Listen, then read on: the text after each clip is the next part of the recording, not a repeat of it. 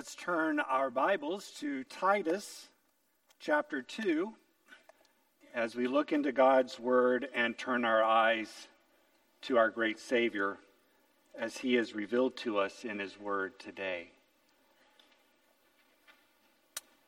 Father, we ask that you would use your Word in our hearts. Use the teaching of your Word to change our behavior not because we have heard it and realize we must do it, but help us to see Jesus, to see what he has done for us, that he has set us free, that he has given us liberty to live in a way that brings him glory and says no to this world.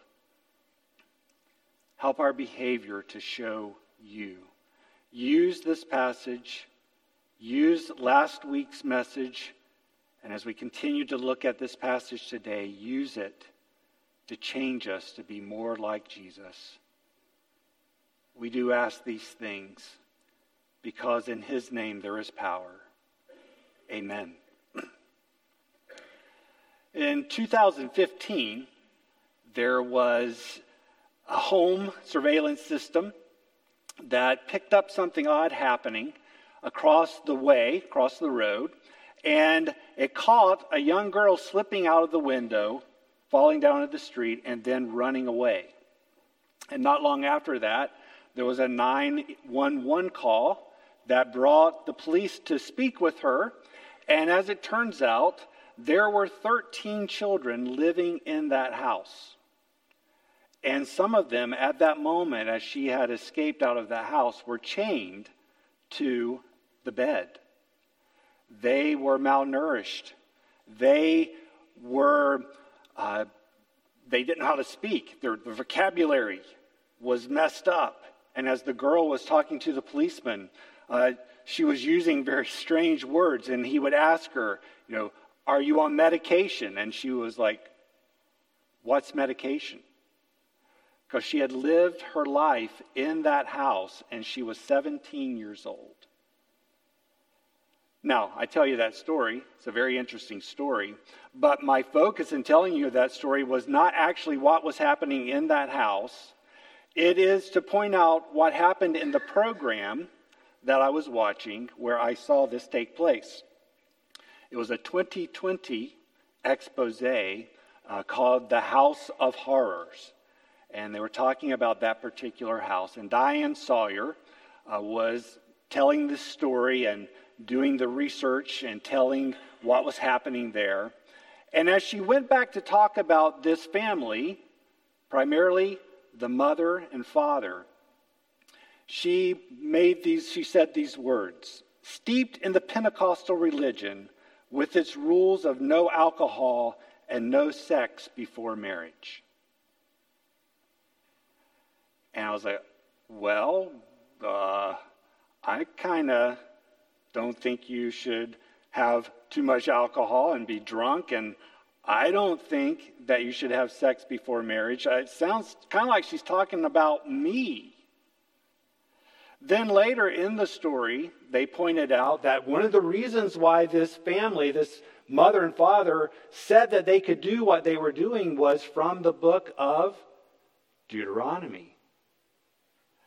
And I cringed. My heart just shrunk as I heard Diane Sawyer saying these words because what were people, unsaved people, saying as they were watching this program? Yep, that's exactly what I expected. Those tight religious people, this is what happens. They end up having a house of horrors and abuse their children. And it's all because of that religion that they're following. Now, that seems pretty unfair because it is unfair. And it is a little bit of an extreme. But how do people view us when we live our lives? Can you be trusted to hear a thing without it being spread through all the community? When someone thinks of you and they have something sensitive to share, do they hesitate? I know if I tell him, then everybody's going to know about it within a week. Do you draw attention to how much you can put away at the buffet table? Man, she can really put it away. Do your children see you with YouTube more than they see you with the Bible? Are you a hard person to work with at the office? Well, I'm just serious and I want to get the work done. And these people, you know, they're. Is purchasing all the latest gadgets keeping you from having money to meet the needs of others? When people see you, do they see a tightwad? Do they see someone who is so absorbed with getting for themselves that they can't have anything to share with others? Now, these things are not chaining our children to the bunk bed. But do they give the proper view in our behavior of what the Word teaches us? That's what Titus is all about. This is a letter to the man Titus. And he's basically, Paul is telling Titus, here are the people that I want you to put. This is the kind of people I want you to put into these churches. So when they teach, there will be a particular behavior that will happen from that teaching. And then he explains this is what that teaching should lead to. These are the types of behavior that we should see from this teaching. So, as we look at this passage this morning, I want us to see that the teaching of our church should lead us to live lives in whatever time or condition we find ourselves that God has placed us in, so that the truth of who He is and what He has done will be praised, revered, and honored. Pastor Jim started this last week, and I'm going to bring up um, a slide that shows his outline from last week. I'm not going to repreach them, uh, but I'm just going to point to what we see here is you have different uh, genders, you have different age groups. This is how the word is supposed to be affecting them. If we go back to chapter 1, we see there's another group that he, he shows what they are supposed to be. And as I think of that, the word is affecting those people as well, those elders. The word of God should be affecting them so that they are growing in the qualifications that he lists there in chapter 1. There's another group of people he mentions in chapter 1, and they are the bad example. They are the false teachers. They are the ones who are taking the word and misusing it, misapplying it, trying to lead people so that they can have their own advantage. They're a negative example of how the church is to be following the word and to be following the teaching. But teaching should lead to behavioral change. We don't learn just to learn, we learn to change. So let's take a look, beginning in verse 6, at continuing this outline that we have that Pastor Jim started for us last week. Let's get a running start beginning in verse 1 and read down through verse 6. But as for you, and I would insert there for our understanding, Titus, teach what accords with sound doctrine. Older men are to be sober minded, dignified, self controlled, sound in love, I mean, sound in faith, in love, and in steadfastness. Older women likewise are to be reverent in behavior, not slanderers or slaves to much wine. They are to teach what is good and to train the young women to love their husbands and children, to be self controlled, pure, working at home, kind, and submissive to their husbands, that the word of God may not be reviled. Likewise, Titus, urge the younger men to be controlled. You show yourself, Titus, in all respects to be a model of good works, and in your teaching, Titus, show integrity, dignity, and the sound speech that cannot be condemned, so that an opponent may be put to shame, having nothing evil to say about us. This is a letter to Titus, and it is about how he is to teach. And I'll keep coming back to make that point. Because how he teaches, how Stephen teaches, how Jim teaches, how I teach from this pulpit has an important part to play. If we are not teaching correctly, if we are not teaching as Paul was instructing Titus to teach, then you are not going to properly know how to behave. Now, I will go on a rabbit trail there and say it's not all on us. I think one of the main things that pastors should be teaching to their congregation is how to study. Uh, they should be bringing the word in such a way that you're like, oh, hey, yeah, I see that. I can do this. So you are learning and growing from the teaching in how to learn. And then what is Paul telling Titus? And then we want men to come from that who have caught that bug. And they want to teach. They want to do those same things in the church. That those men would come up and more teachers would be teaching according to the word. So it isn't the pastor's job to stand up and tell you what to think. It is the pastor's job to show how to think. And at that moment, as we open the Word, how to think about the Word. So I want to encourage you to search the Scriptures for yourself. How do you know if your pastor is in error if you don't know the Word yourself? So know it but when the word is presented, because God has chosen teaching as the way for his word to go forward, as the word is being taught, ask yourself, how should what is being said at this moment supposed to change my behavior? So Titus comes to the younger men.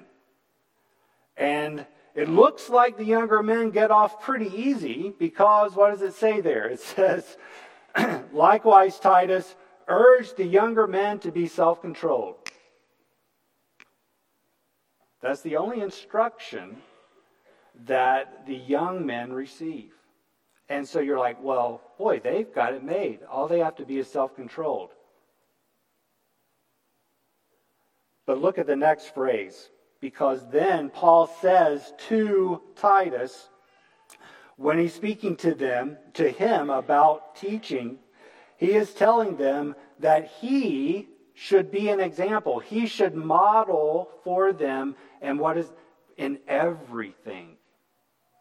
In everything, he is to be a model to the younger men. So the younger men are to be following Titus as Titus is showing self control in everything. And not only that, but the young men are supposed to be growing into older men. You don't want to stay a young man. So, what the young men are being called to is to be self controlled in growing in the Word to grow in the fruit of the Spirit. If you go to Galatians chapter 5 and you see the list of the fruit of the Spirit, What is the last one?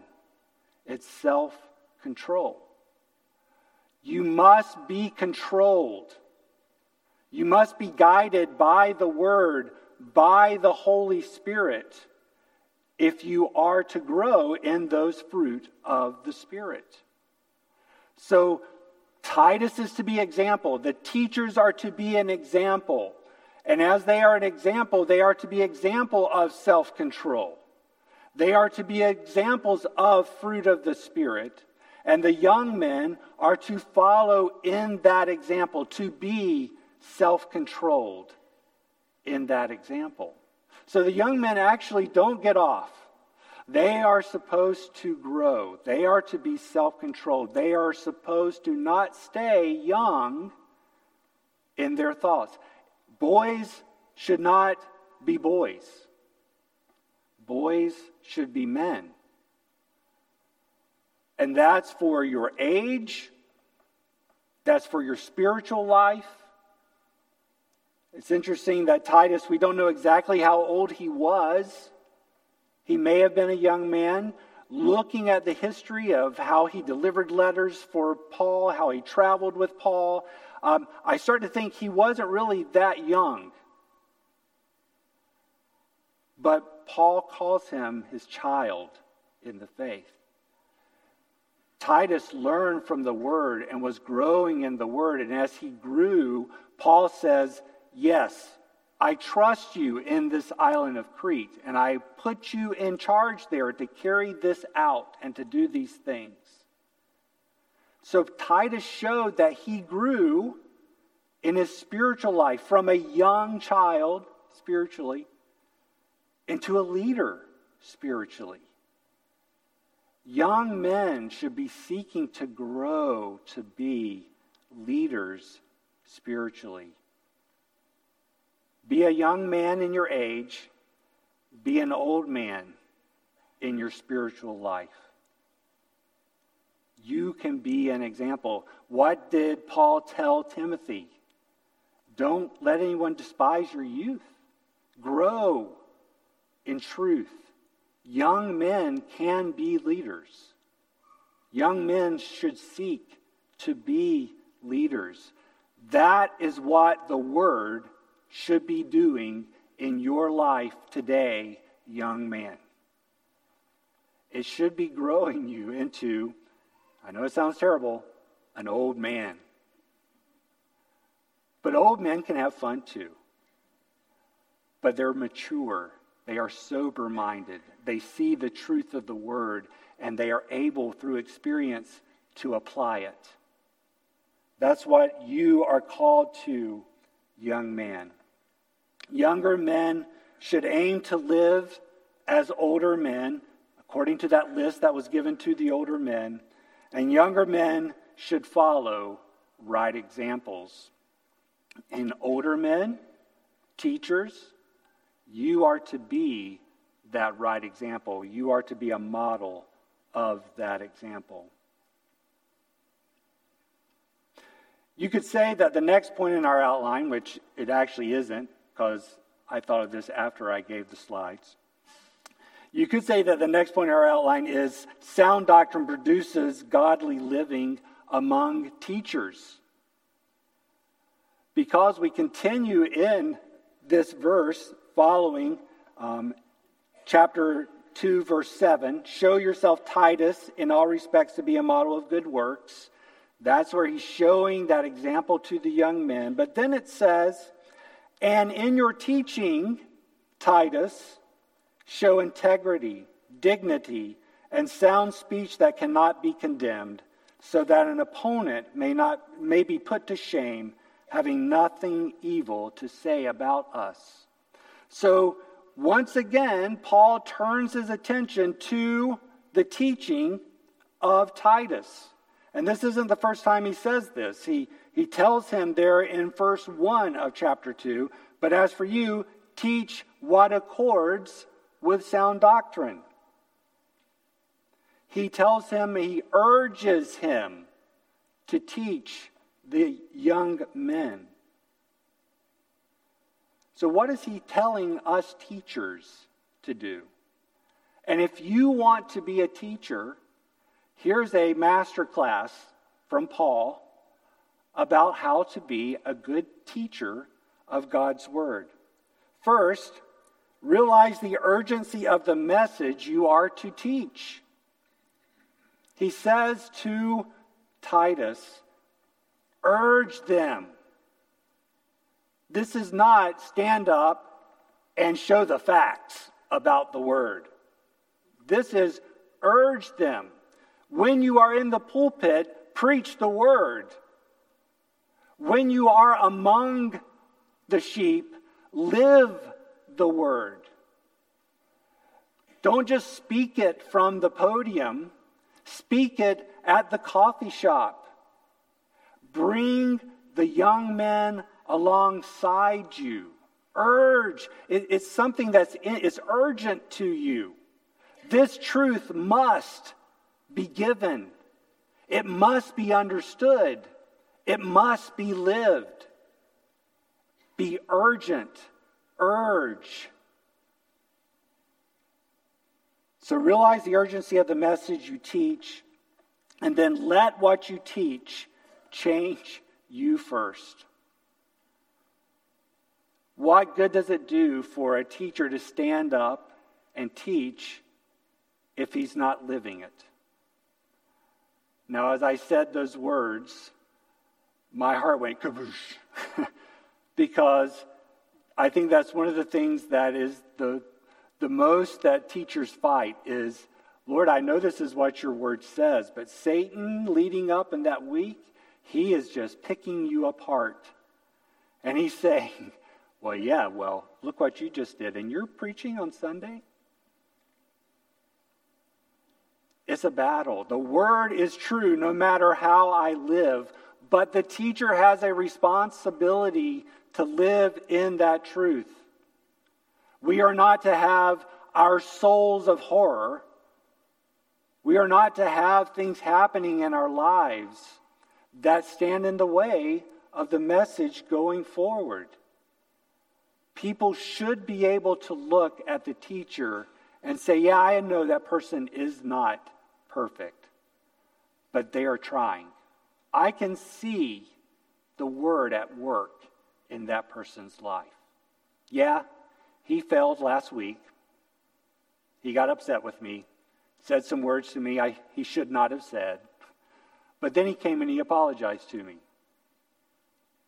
God's at work in his life. I see that. So if you want to be a teacher, you've, you've got to humbly let the word work in your life. So realize the urgency of the message you teach. Let what you teach change you first, and then teach what the Bible says.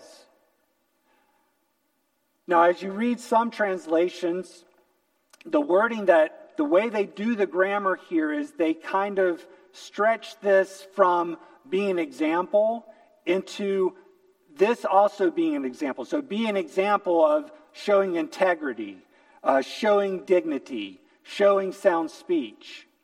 But I can't get away from this fact that he tells Titus, this is how you are to teach.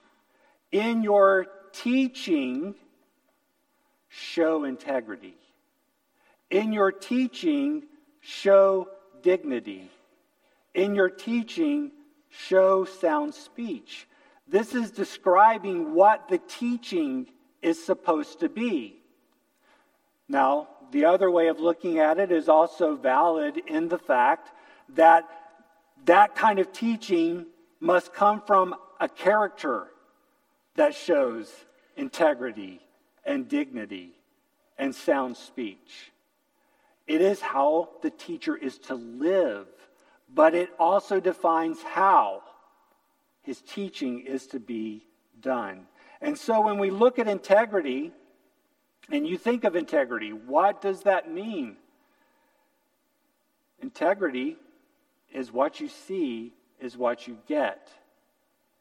What the Bible says is what it says. It doesn't say what I want it to say. It doesn't say what it says in isolation from what it says as a whole, that's how we ended up with the House of Horrors I mentioned earlier. By taking one passage out of Scripture, out of context, you can do all kinds of things. You can uh, support all kinds of error. We are to be show integrity in how we handle the text, how the word is being handled. It needs to be true. It needs to show what it is saying. And then it is to take responsibility to teach the word seriously. What does that mean? Does that mean you can never tell a joke? I think there are probably some great preachers in the past that would say, yes, that's what it means. I don't know. But dignity, when we think of dignity, we look at something that is placed up as above. It's something that changes how you approach it because of how it makes you feel, if I can put it that way. When you come into the throne room of a king, you have all the trappings. You have the position of the king in a place above. There are people all looking toward the king, treating that king in a particular way. When you come walking in, what's up, king? You look very much out of place. And people would say, You are not showing dignity. We hear that about presidents. Well, that was beneath the dignity of the office. Showing dignity as we present the word is realizing the importance of it, not treating it cheaply, saying this is of great value. And therefore, it shapes how I present it. There is dignity in the word. There's a separateness in the revelation of God.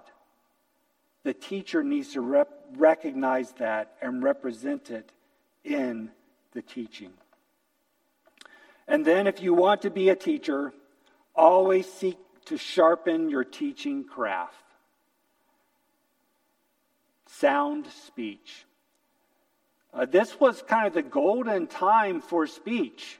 You have Aristotle and all those men uh, actually holding classes about how to speak. And much of your freshman speech class comes from those principles that were started there in uh, BC in the first century.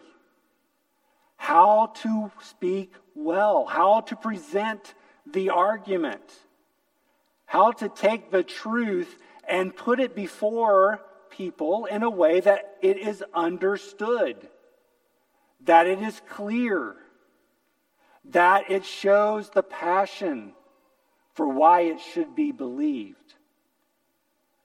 That is the sound speech.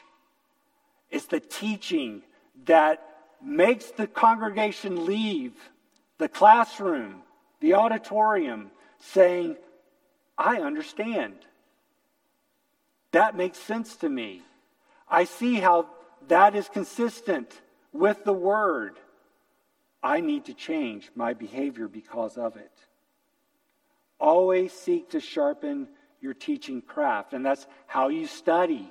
It's how you talk, how you present. Looking to grow in presenting God's word. And then I'll throw in one that encapsulates all of this from verse 15. Declare these things, exhort and rebuke with all authority. Let no one disregard you. Teach with the authority of the author. It's not your words, it's God's words. And that goes back to the dignity, that goes back to the integrity that goes back to the importance of sound speech. It's because it's God's word. And you are speaking with that authority. But that authority is not simply in the way that the word is being spoken, the word has authority. And so we come back to our outline as we continue with verse 9. Bondservants are to be submissive to their own masters in everything, that they are to be well pleasing, not argumentative, not pilfering, but showing all good faith, so that in everything they may adorn the doctrine of God, our Savior. This authority, because it is the Word of God, should be changing our behavior. It should be changing the behavior of the elders. It should be changing the behaviors of even the false teachers. It should be changing the behavior of the older men, the older women, the younger women, the younger men, the teacher. And then we see this the bondservant. Why the bondservant? Why, why not uh, the boss? Why not the politician? Why the bondservant? Well, the bondservant, of all the people we have listed, and of course, bondservants can be young men, young women, older men, younger women, uh, older women. The bondservant can be all of these things, but in society, this bondservant is the one person who has the least amount of ability to set their own course. They are slaves. Now, it's important for us to understand in this case, in this context, in that cultural context, we are not talking about the slaves of 19th century America. That's abhorrent. In this day, it's almost as though you could say they were contract laborers. And that happens a lot. When a business needs some help, but they don't want to have the overhead of employing someone, they will go and find a contract worker that will come in, work for a period of time on that project, get paid for it, and then move on. That is similar to what would happen often in this culture of that day. People would come, they could be professionals, they could have a skill that the person who was owning them didn't have. And they would come and say, Okay, I will work for you for seven years. And at the end of seven years, you get everything that I work toward. You provide me housing, life. At the end of seven years, you will give me a portion of what I have earned for you, and then I go free. That was very common during that day. Now, yes, there were also people who were in debt, and they were held in servitude until their debt was paid off. And there were some who were taken perhaps from another country in a conquest, and they were slaves. They were never to go free. But there was a variation in servitude amongst these people. So that's why do you say that, Jonathan?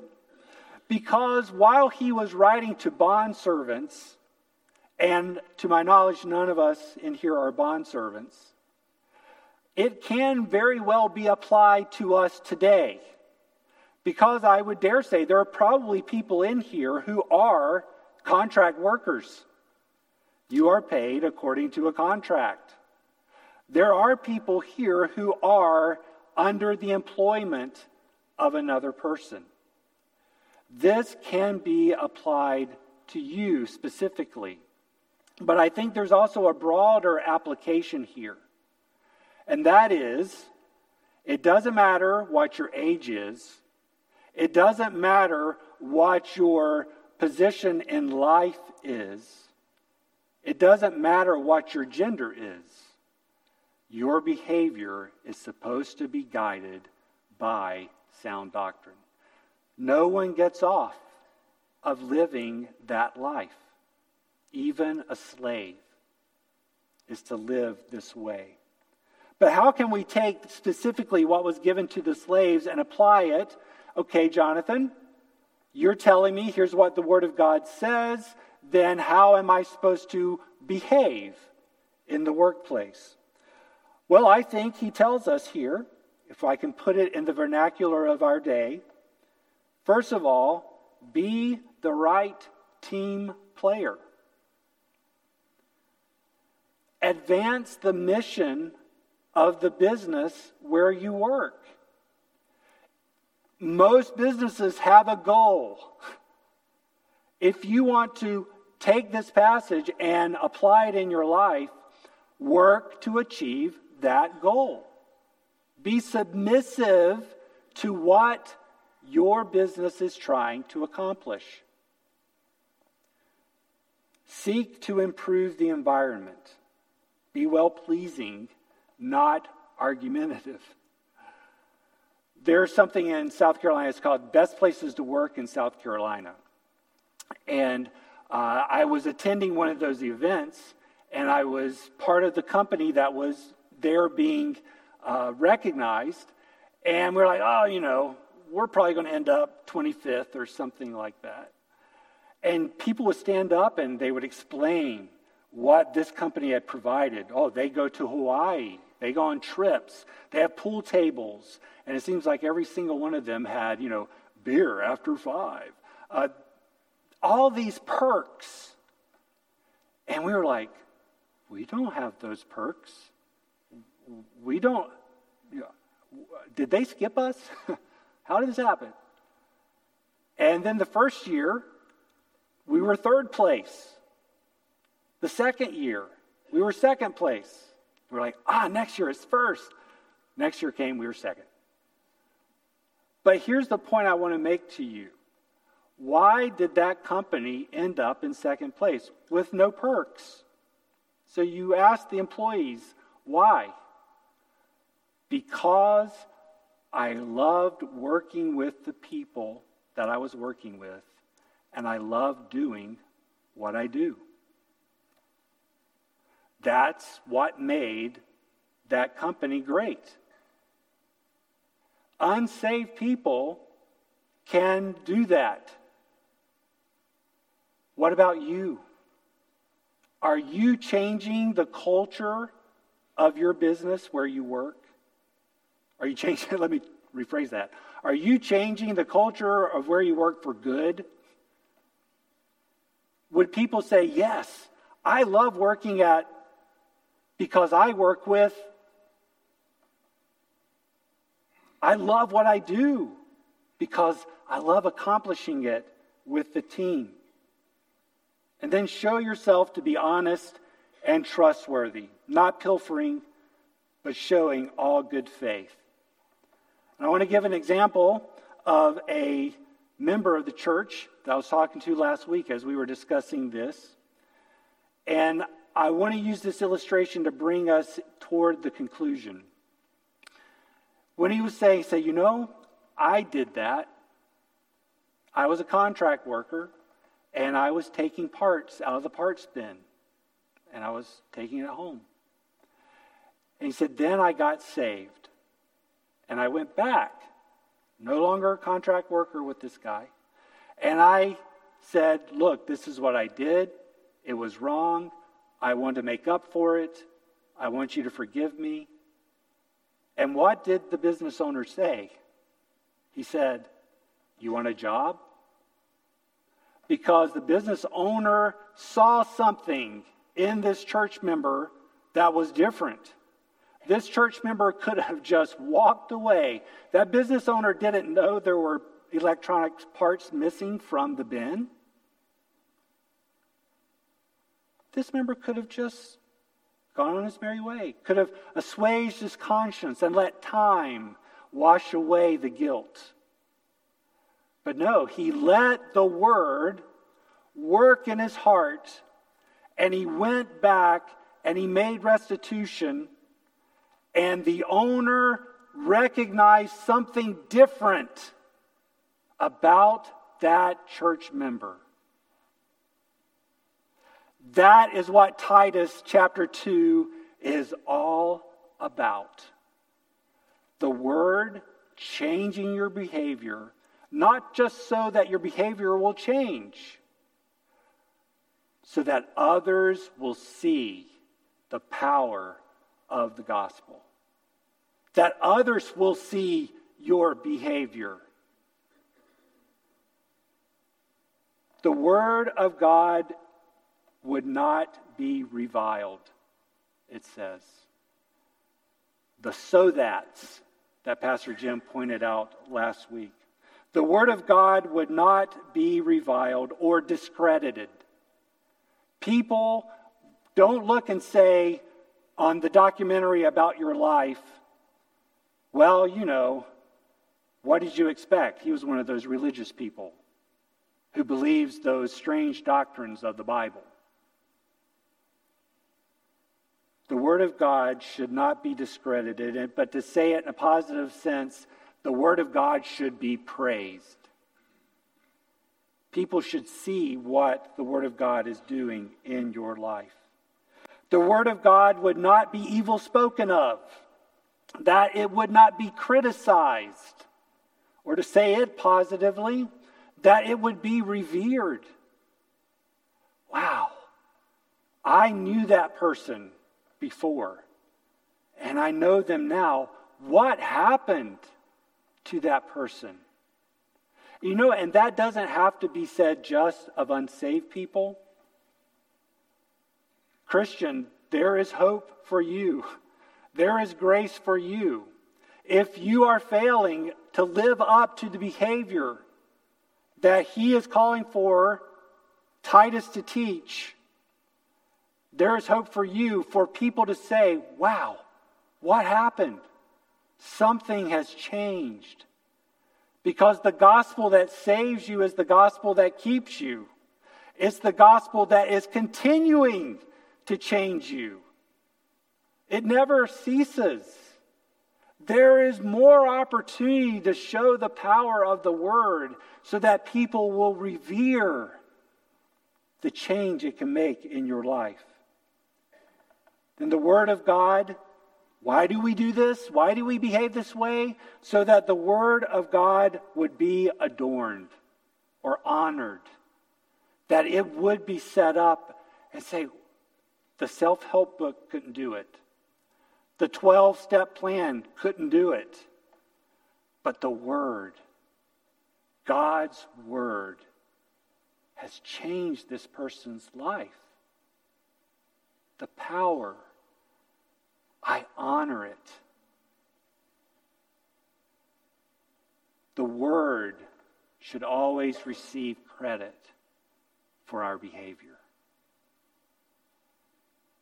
Don't behave as a good employee so that your company can win best places to work in South Carolina.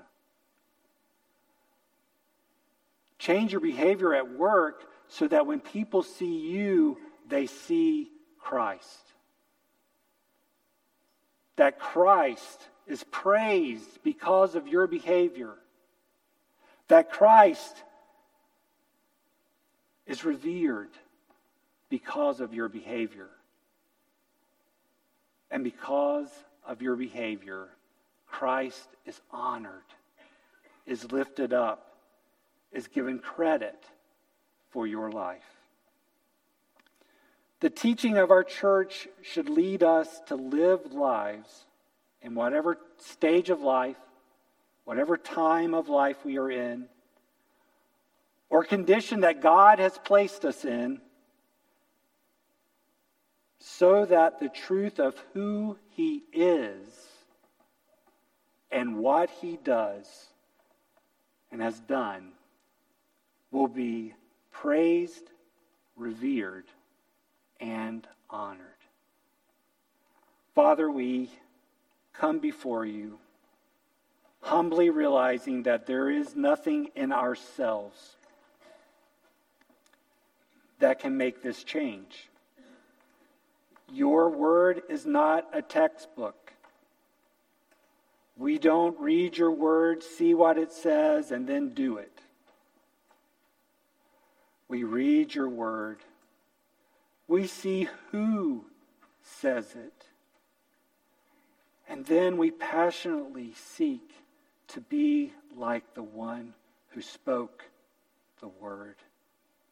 And when we seek you in that way, your Holy Spirit uses your word in a powerful way to change us to be like the author. Oh, give Subaru Baptist Church that desire to be like the author of the Word. How that would change how we see the words that are spoken, how it would change how we speak those words to one another. We ask for this in the name of Jesus, who is to be praised, revered, and honored. Amen.